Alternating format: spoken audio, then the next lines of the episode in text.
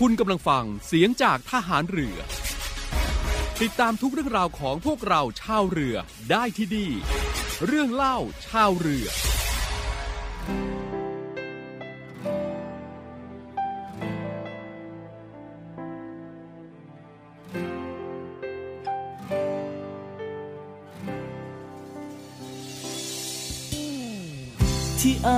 ทักหาอยากให้เจ้าหูว่าอายคิดทอดเจ้าลายมันเป็นความสุขทางใจ ของผู้ชายบ้านบ้านๆคนนี้ทักไปทั้งเฟซทั้งไลน์ก็ยอดว่าอยากเว้าน้องเจ้าคนดี แต่ก็ยังบ่มีท่าทีว่าเจ้าสิตอบกลับมา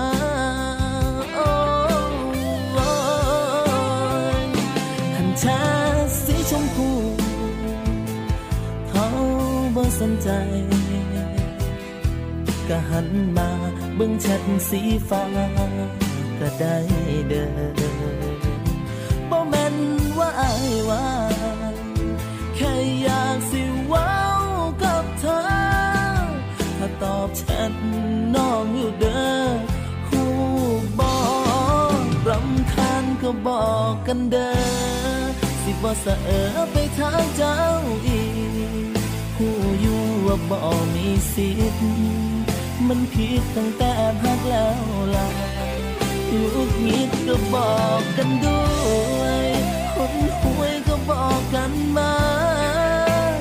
สิบ่ทางไปหากันเจ้าบ่อยากว้าน้ำโอ้เพื่อให้เจ้าสบายใจ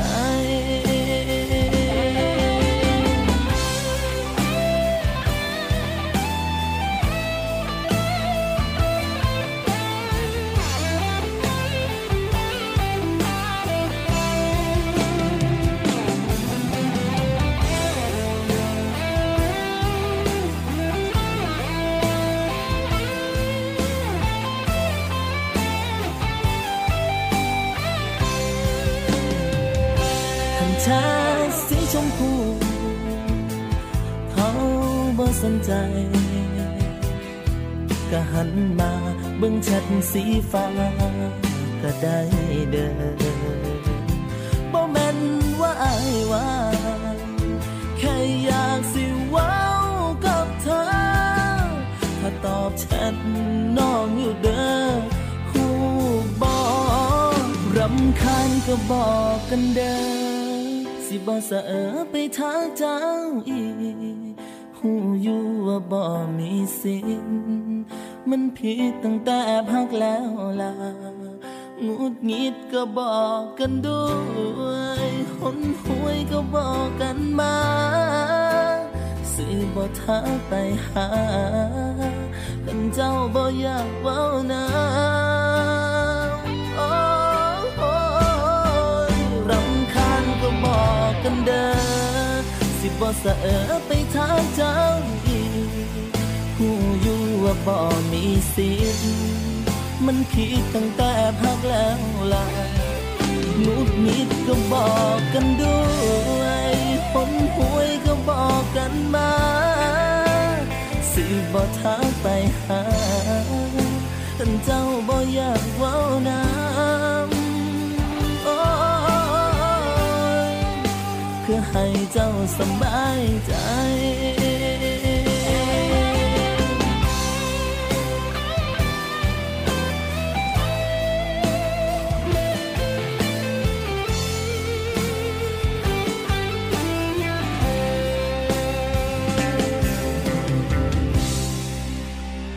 วัสดีครับเรื่องเล่าชาวเรือในวันนี้ครับมาทักทายกับคุณฟัง เช่นเคยในช่วงเวลานี้นะครับงานเพลงเพลาะๆก็ทักทายกันไปนะครับในช่วงต้นรายการทำให้ในช่วง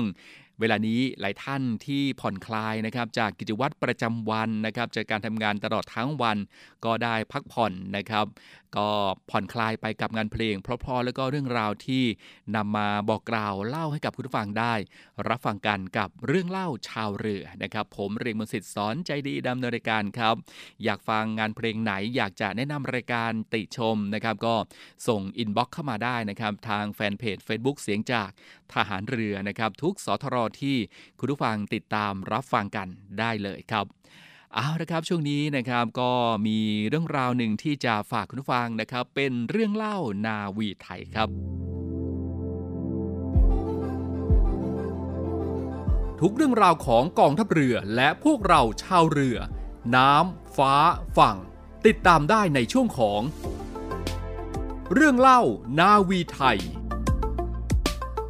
เรื่องเล่านาวิไทยในวันนี้นะครับจะพาคุณผู้ฟังไปที่อนุสาวรีย์ชัยสมรภูมิครับ วันนี้นะครับเชื่อว่าในทุกวันและกันที่ที่คุณผู้ฟังนะครับได้มีโอกาสเดินทางไปที่อนุสาวรีย์ชัยสมรภูมินะครับก็จะสังเกตเห็นรูปปั้นนะครับรูปปั้นของเหล่านักรบ 5 เหล่าครับก็คือฐานบกฐานเรือ ฐานอากาศตำรวจสนามและพลเรือนครับซึ่ง หล่อด้วยธงแดงขนาด 2 เท่าของคนธรรมดานะครับ จากฝีมือของศิลปินผู้ปั้นที่เป็นกลุ่มลูกศิษย์ของศาสตราจารย์ศิลป์พีระเสครับ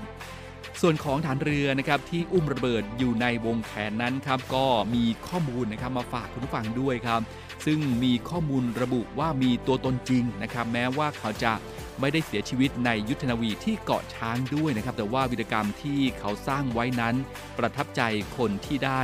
รับฟังเรื่องราวอย่างมากทีเดียวครับ และเมื่อมีเพื่อน ผู้ร่วมชะตากรรมในเรือลำเดียวกัน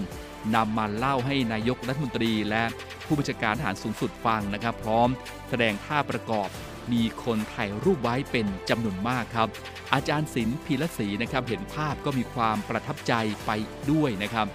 แล้วก็นำรูปถ่ายนี้เป็นต้นแบบปั้นรูปนี้ขึ้นมานะครับ ซึ่ง เรื่องราวนี้นะครับเกิดขึ้นเมื่อจอมพลปพิบูลสงคราม นายกรัฐมนตรีและผู้บัญชาการทหารสูงสุด ไปเยี่ยมฐานเรือที่ต้องสละเรือในสงครามครั้งนี้ ที่ท่าวรดิตครับ และให้ฐานที่อยู่ในเหตุการณ์เล่าเรื่องให้ฟัง ซึ่งตอนหนึ่งครับพลทหารสิงห์นาคมีที่อยู่ในเรือหลวงธนบุรีจนนาทีสุดท้าย ที่ได้รับคำสั่งให้สละเรือ ก็ได้เล่าเรื่องของพลทหารชุน แท้ชัวพลหารเตรียมกระสุนป้อมปืนท้ายของเรือหลวงธนบุรีครับ พร้อมแสดงท่าทางประกอบอย่างธรรมัดแมงนะครับทำให้มีคนชอบใจถ่ายรูปกันอย่างคึกคักนะครับ และเมื่ออาจารย์ศิลป์พิรศรีเห็นภาพนี้ครับ ก็นำไปเป็นแม่แบบปั้นขึ้นสำหรับอนุสาวรีย์ชัยสมรภูมินะครับ วิรกรรมของพลทหารชุนแท้ชัวครับเป็นเรื่องที่เล่าขานกันมากทีเดียวนะครับ ซึ่งพลทหารชุนนั้นก็มีหน้าที่ลำเลียงส่งกระสุนปืนใหญ่ ส่งขึ้นป้อมปืน ถ้าขาดคนทำหน้าที่นี้เมื่อใดครับ ป้อมปืนก็จะขาดกระสุนนะครับทำให้เรือต้องตกเป็นเป้า ให้ข้าศึกยิงเอาฝ่ายเดียวครับซึ่งในขณะที่ลงไปลำเลียงกระสุนที่ห้องข้างล่างนั้นครับกระสุนของเรือรบฝรั่งเศสนัดหนึ่งทะลุ เข้ามาระเบิดในเรือนะครับสะเก็ดระเบิดได้ตัดแขนขวา ใต้ศอกของพลทหารชุนห้อยนะครับ แล้วก็หัวหน้าห้องสั่งให้รีบขึ้นไปห้องปฐมพยาบาลครับ แต่ว่าพลทหารชุนไม่ยอมเสียเที่ยวนะครับ ยังหอบกระสุนด้วยแขนซ้ายเพียงข้างเดียวครับไต่บันไดเอากระสุนขึ้นไป ส่งป้อมปืนด้วย เมื่อนายป้อมเห็นแขนห้อยลุ่งริ่งนะครับ ก็เกรงว่าจะทำให้ทหารในป้อมเสียขวัญครับ ก็ได้บอกให้หลบไปข้างล่างอีกนะครับพลหารชุนก็ยอมลงมาแต่โดยดีครับ แต่พอกลับลงมาที่ห้องกระสุนก็พบว่าควันพิษจากระเบิดตลบไปทั้งห้องจนอยู่ไม่ได้นะครับ ต้องกลับขึ้นไปข้างบน แล้วก็ไม่ยอมเสียเที่ยวอีกนะครับ อุตสาห์ควานหาระเบิดติดมือขึ้นไปส่งให้ป้อมปืนด้วย จากนั้นก็ยังไม่ยอมหยุดปฏิบัติหน้าที่ครับทำให้ป้อมปืน ไม่ขาดกระสุนยิงนะครับ จนเมื่อข้าศึกถอยไปแล้วจึงยอมไปห้องปฐมพยาบาลครับ คุณผังครับความทรหดและกล้าหาญของพลทหารชุนแท้ชัว เป็นผลอย่างมากนะครับ ในชัยชนะของยุทธนาวีครั้งนี้จึงได้รับเหรียญกล้าหาญพร้อมประดับยศเป็นพันจ่าเอกชุนแท้ชัวครับ แล้วก็ในรือหลวงธนบุรีนะครับยังมีฐานเรือไทยที่ ใช้แท้อีกคนหนึ่งนะครับ ซึ่งได้สร้างวิรกรรม จนได้รับเหรียญกล้าหาญแล้วก็ได้ประดับยศ พันจ่าเอกเช่นเดียวกับพันจ่าเอกชุนแท้ชัวก็คือพลฐานเองแท้ลิ้มนะครับก็มีหน้าที่ประจำอยู่ในหอบังคับการ คอยนำคำสั่งไปยังห้องเครื่องจักรเมื่อเรือหลวงธนบุรีถูกยิงนัดแรกนะครับ กระสุนได้ทะลุเข้าไประเบิดในหอบังคับการทำให้นาวเอกหลวงพร้อมวิรพันธ์ ผู้บังคับการและทหารอีกหลายคน ในห้องนั้นเสียชีวิตที่เหลือก็บาดเจ็บสาหัสนะครับพลทหารเองถูกสะเก็ดระเบิดเข้าที่ลำคอและนิ้วมือครับ แต่ก็ยังวิ่งฝ่ากระสุนของข้าศึก ที่ระดมยิงมานะครับนำคำสั่งสุดท้ายของผู้บังคับการลงไปส่งที่ห้องเครื่องจักรได้ และยังลงไปช่วยถือท้ายเรือ ให้ต่อสู้ข้าศึกต่อไปนะครับ ซึ่งขณะนั้น ห้องถือท้ายก็มีควันตลบครับแล้วก็น้ำไหลเข้าเรือ จนต้องยืนแช่น้ำถือท้าย ซึ่งพลทหารเองก็ไม่ห่วงการบาดเจ็บของตัวนะครับและเมื่อขึ้นมาข้างบนก็ยังไปช่วยดับเพลิง จนได้รับบาดเจ็บครั้งที่สองถูกสะเก็ดระเบิดเข้าที่หน้าแข้งและหัวเข่าจนกระดูกแตกนะครับ ต้องตัดขาพิการไปตลอดชีวิต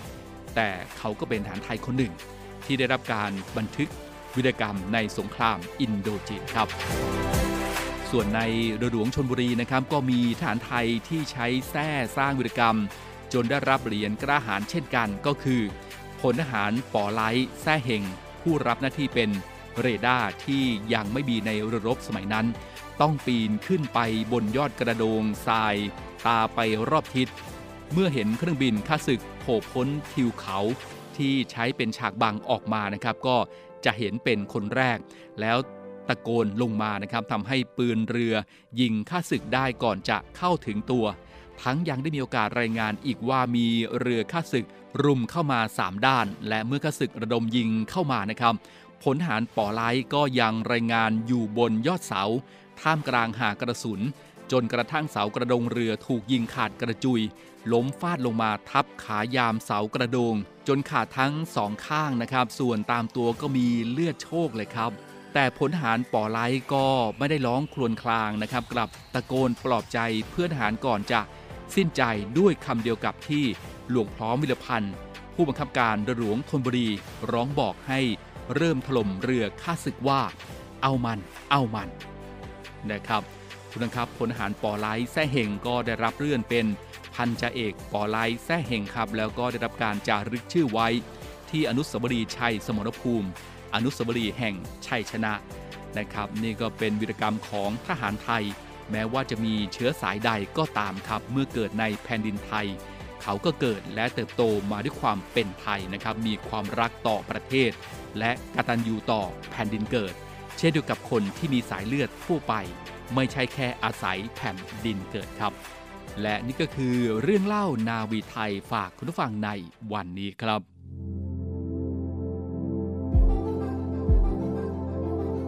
ทุกเรื่องราวของกองทัพเรือและพวกเราชาวเรือ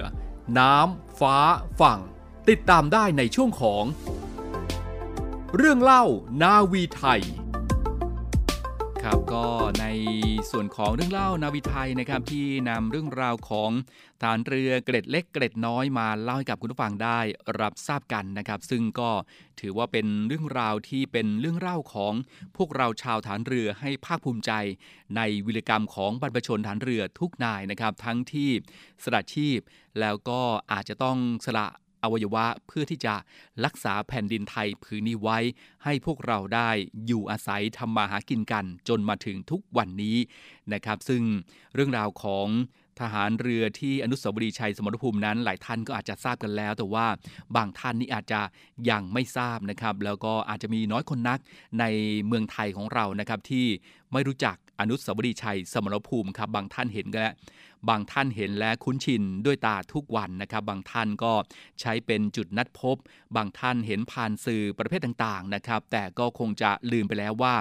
ความเป็นมาและก็ความหมาย มีความหมายอย่างไรนะครับ ซึ่งในวันที่ 3 กุมภาพันธ์ของทุกปีนะครับ ก็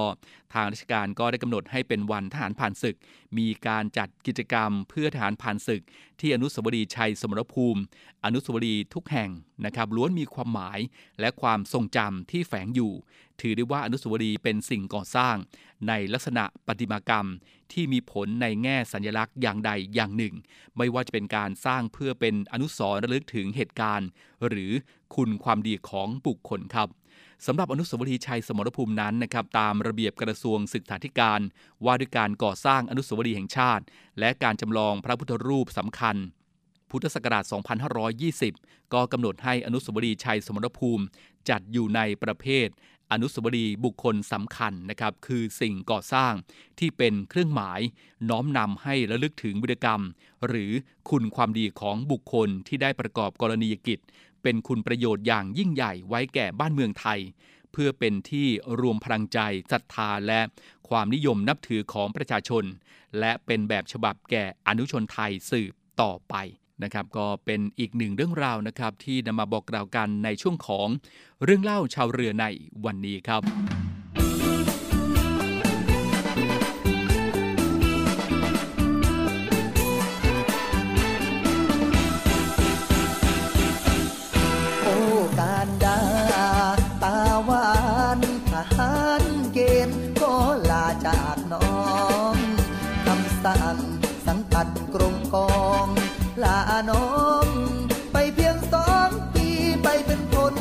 ทหารรับใช้ชาติให้สมศักดิ์ศรีตั้งน้องเจ้าคนดี อยู่ทางนี้คอยพี่มา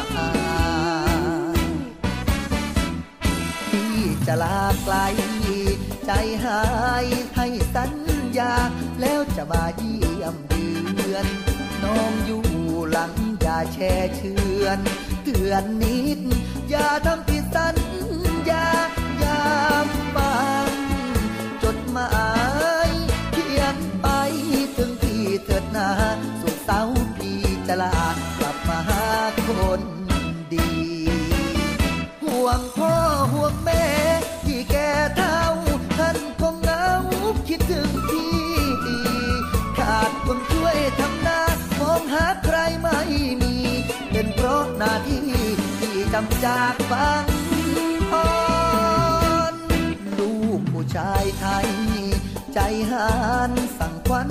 ตา ถึงกราบหลักสองทหารเกณฑ์ต้องลาจากน้อง จงคอย อย่าใจน้อยเลยงามอนยามพี่ปึกฝนจะคิดถึงหน้ามนก่อนนอน พรุ่งนี้จะลาจอดจูบังอ่อนประทับ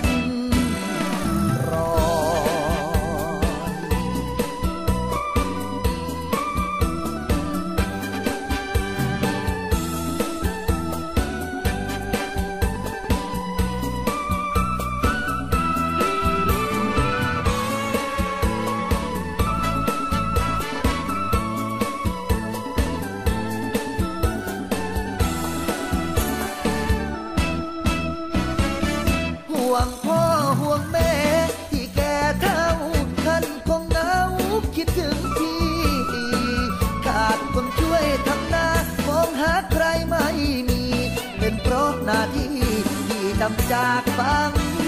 อ่อนลูกผู้ชายไทย ใจหานสั่งควันตา ถึงกราบหลักตองทหารเกณฑ์ต้องลาจากน้อง จงคอย อย่าใจน้อยเลย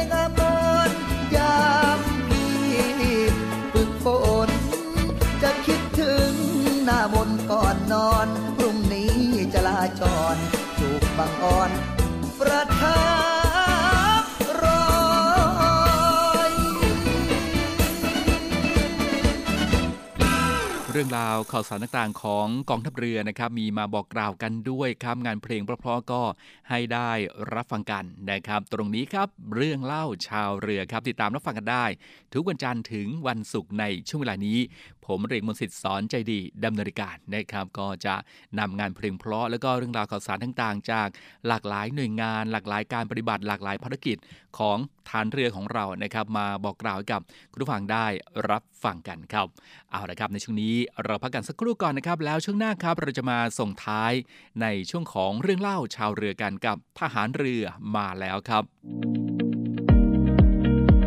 นกทหารผ่านศึกกองการสงเคราะห์กรมสวัสดิการทหารเรือ ได้ประสานกับสมาคมทหารผ่านศึกเกาหลีในพระบรมราชูปถัมภ์โดยกำหนดการให้ทุนการศึกษาบุตรหลานทหารผ่านศึกเกาหลี ประจำปี 2564 ในส่วนของกองทัพเรือจำนวน 15 ทุน แบ่งออกเป็นทุนการศึกษาในระดับชั้นประถมศึกษาปีที่ 1 ถึงชั้นมัธยมศึกษาปีที่ 6 ระดับชั้นประกาศนียบัตรวิชาชีพ ชั้นปีที่ 1 ถึงชั้นปีที่2ทุนละ 4,000 บาท และทุนการศึกษาในระดับมหาวิทยาลัยชั้นปีที่ 1 ถึงปีที่ 4 ระดับชั้นประกาศนียบัตรวิชาชีพชั้นสูง ชั้นปีที่ 1 ถึงปีที่ 2 ทุนละ 5,000 บาท ผู้ที่ต้องการขอรับทุนการศึกษาได้ตั้งแต่บัดนี้เป็นต้นไป หมดเขตส่งทุนถึงแผนกทหารผ่านศึกกองการสงเคราะห์ กรมสวัสดิการทหารเรือ ภายในวันที่ 15 กันยายน 2564 โทร 53280 ยังไม่กำหนดวันมอบทุนการศึกษา เพราะหากสถานการณ์ไวรัสโควิด -19 ยังแพร่กระจายอยู่ อาจมีการเปลี่ยนแปลง ซึ่งจะแจ้งให้ทราบต่อไป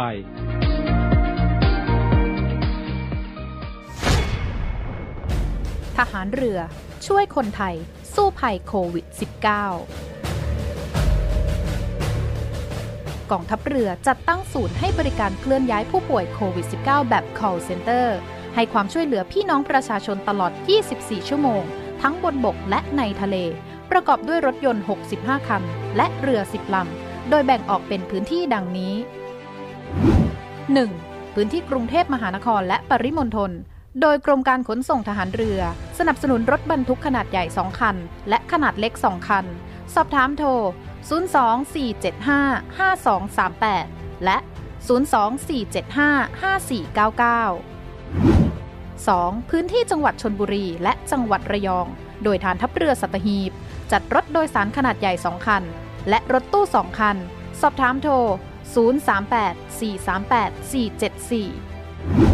3. พื้นที่จังหวัดจันทบุรีและจังหวัดตราด โดยกองบัญชาการป้องกันชายแดนจันทบุรีและตราด จัดรถเคลื่อนย้ายผู้ป่วย 42 คัน และเรือ 4 ลำ ได้แก่ เรือหลวงตากใบ เรือต่อ 113 เรือต่อ 237 และเรือต่อ 272 สอบถามโทร 039-312-172 4. พื้นที่จังหวัดสงขลา โดยทัพเรือภาคที่ 2 สนับสนุนรถช่วยเหลือผู้ป่วย 6 คัน สอบถามโทร 074-325-804 5. พื้นที่จังหวัดภูเก็ต และจังหวัดพังงา โดยทัพเรือภาคที่ 3 จัดรถช่วยเหลือผู้ป่วยรวม 8 คัน และเรือ 6 ลำ ได้แก่ เรือหลวงชนบุรี เรือหลวงมันใน เรือหลวงแหลมสิงห์ เรือต่อ 233 และเรือพยาบาล2ลำ สอบถามโทร 076-391-598 และ 076-453-354 6. พื้นที่จังหวัดนราธิวาส โดยหน่วยเฉพาะกิจนาวิกโยธินกองทัพเรือ จัดรถยนต์ช่วยเหลือจำนวน 4 คัน สอบถามโทร 073-565-367ศูนย์ให้บริการเคลื่อนย้ายผู้ป่วยโควิด -19 กองทัพเรือ ตลอด 24 ชั่วโมงานเรือมาแล้วนะครับในวันนี้เราจะส่งท้ายกันที่ฐานพลานนาวิกโยธินจันทบุรีครับ ก็ควบคุมตัวแรงงานต่างด้าวกว่าร้อยลายทีเดียวครับพยายามหลบหนี ข้ามแดนกลับประเทศนะครับ เมื่อวันที่ 3 กันยายนที่ผ่านมาครับหน่วยเฉพาะกิจนาวิกโยธินจันทบุรี โดยชุดควบคุมฐานพรานนาวิกโยธินที่ 2 ควบคุมตัวแรงงานต่างด้าวชาวกัมพูชาครับที่พยายามหลบหนีข้ามแดนกลับ กัมพูชาจำนวนทั้งสิ้น 160 รายด้วยกันนะครับ ก็เรียกว่าเป็นจำนวนที่มากมายทีเดียวนะครับ มี แรงงานกัมพูชาในช่วงของบ่ายโมงนะครับ 13 นาฬิกาแรงงานกัมพูชาจำนวน 125 คนครับ ชาย 59 หญิง 53 ผู้ติดตาม 13 คนนะครับ ก็กำลังจะลักลอบข้ามแดนไปฝั่งกัมพูชาครับ ก็ได้ทำการควบคุมตัวนะครับ ซึ่งจากการตรวจสอบและซักถามขั้นต้น ทั้งหมดไม่มีเอกสารการเดินทางเข้ามาในราชอาณาจักรไทยครับ ก็จะมี 2 กลุ่มด้วยกันนะครับ กลุ่มแรกก็ 79 คนครับ แล้วก็กลุ่มที่ 2 46 คนนะครับก็ได้นำตัวผู้ต้องหาทั้ง 165 คนครับส่งไปที่ควบคุมตัวขั้นต้นนะครับ แยกสกอกระบือบ้านแปลงหมู่ 6ตำบลหนองตาคงอำเภอโป่งน้ำร้อนจังหวัดจันทบุรีครับเพื่อดำเนินการตามกฎหมายต่อไปนะครับ หลังจากนั้นครับชุดควบคุมฐานพรานนาวิกโยธินที่2นะครับโดยร้อยฐานพรานนาวิกโยธิน 523 คลองตาดำฐานปฏิบัติการ 06 บ้านแหลมใหม่นะครับก็ได้ทำการลาดตระเวนด้วยจักรยานยนต์นะครับเฝ้าตรวจในพื้นที่รับผิดชอบถนนสาย 3405นะครับก็ตรวจพบแรงงานต่างด้าวชาวกัมพูชาครับจำนวน 35 คนนะครับที่บริเวณหมู่4ตำบลหนองตาคงอำเภอโป่งน้ำร้อนจังหวัดจันทบุรีครับก็ได้เข้าทำการควบคุมตัวนะครับก็เป็นชาย 16 หญิง 16 ครับ ผู้ติดตามเป็นชาย 3 คนนะครับ ซึ่งจากการตรวจสอบและซักถามขั้นต้น ทั้งหมดไม่มีเอกสารการเดินทางเข้ามาในราชอาณาจักรไทยเช่นเคยนะครับ ก็นำตัวทั้ง 35 คนครับ ส่งที่ควบคุมตัวขั้นต้นแยกสกอกระบือ บ้านแปลงหมู่ 6ตำบลหนองตาคงอำเภอบ่งน้ำร้อน จังหวัดจันทบุรีครับเพื่อดำเนินการตามกฎหมายต่อไปนะครับนั่นก็คือการปฏิบัติในวันที่ 3 กันยายนนะครับในวันที่ 4 กันยายนครับหน่วยเฉพาะกิจ นาวิกโยธินจันทบุรีครับโดยชุดควบคุม ฐานพรานนาวิกโยธินที่ 4 ร้อยฐานพรานนาวิกโยธิน 541 บ้านผักกาดนะครับแล้วก็ร้อยฐานพรานนาวิกโยธิน 546 คลองโป่งน้ำร้อนนะครับก็ได้สนที่กำลังลาดตระเวนซุ่มเฝ้าตรวจ ในเวลากลางคืนนะครับบริเวณหมู่4ตำบลคลองใหญ่อำเภอโป่งน้ำร้อนจังหวัดจันทบุรีครับ เพื่อป้องกันการลักลอบเดินทางเข้าออก ในราชอาณาจักรไทยโดยผิดกฎหมาย และการกระทำผิดกฎหมายทั้งปวงครับ จนกระทั่งในช่วงเวลาตีสี่นะครับชุดลาดตระเวนก็ตรวจพบแรงงานชาวกัมพูชาจำนวน 48 คนครับลักลอบเข้ามาในราชอาณาจักรไทยโดยผิดกฎหมายครับบริเวณช่องทางธรรมชาติ ก็ได้ทำการควบคุมตัวแรงงานทั้งหมดนะครับก็เป็นชาย 18 คนหญิง 23 คนเด็กเล็ก 7 คนครับ ต่อมาในช่วง 12นาฬิกา30 นาทีนะครับนาวเอกสาราวุธ บุตรเสรีชัย หัวหน้าชุดครับก็ได้ร่วมกับเจ้าหน้าที่ตมจันทบุรีนะครับสพโป่งน้ำร้อน สาธารณสุขอำเภอโป่งน้ำร้อน นายกเทศบาลตำบลคลองใหญ่กำนันผู้ใหญ่บ้านครับได้ร่วมกันสอบสวน โดยผ่านกระบวนการตรวจสอบโรคนะครับก็ทราบว่ากลุ่มแรงงานดังกล่าวเดินทางมาจากจังหวัดไพลินครับต้องการไปทำงาน ที่หลงลำใหญ่ในอำเภอโป่งน้ำร้อน จังหวัดจันทบุรีนะครับ โดยส่งค่าในหน้านำพาคนละ 5,000 บาทครับจากนั้นนะครับทางเจ้าหน้าที่ก็ได้ร่วมกันผลักดันส่งมอบแรงงานให้กับเจ้าหน้าที่กัมพูชานะครับ ซึ่งผลการปฏิบัติทางเจ้าหน้าที่กัมพูชาก็ขอบคุณฝ่ายไทยที่ ดูแลแรงงานกัมพูชาอย่างดีนะครับ ก็เป็นเรื่องราวของฐานเรือมาแล้วนะครับ ในพื้นที่จังหวัดจันทบุรีครับก็มีทั้งในส่วนของการเฝ้าระวังนะครับ ทั้งผู้ที่ลักลอบออกนอกราชอาณาจักรนะครับ แล้วก็ผู้ที่เดินทางเข้ามาในราชอาณาจักรไทยนะครับ ก็เป็นการปฏิบัติ ที่ปฏิบัติกันอย่างต่อเนื่องตลอด 24 ชั่วโมงครับ เอาละครับนี่ก็คือเรื่องเล่าชาวเรือในวันนี้นะครับที่นำเรื่องราวต่างๆ มาบอกกล่าวกับคุณผู้ฟังนะครับทางสถานีวิทยุในเครือข่ายเสียงจากทหารเรือครับ วันนี้หมดเวลาแล้วนะครับพบกันใหม่ในโอกาสหน้าครับ สวัสดีครับ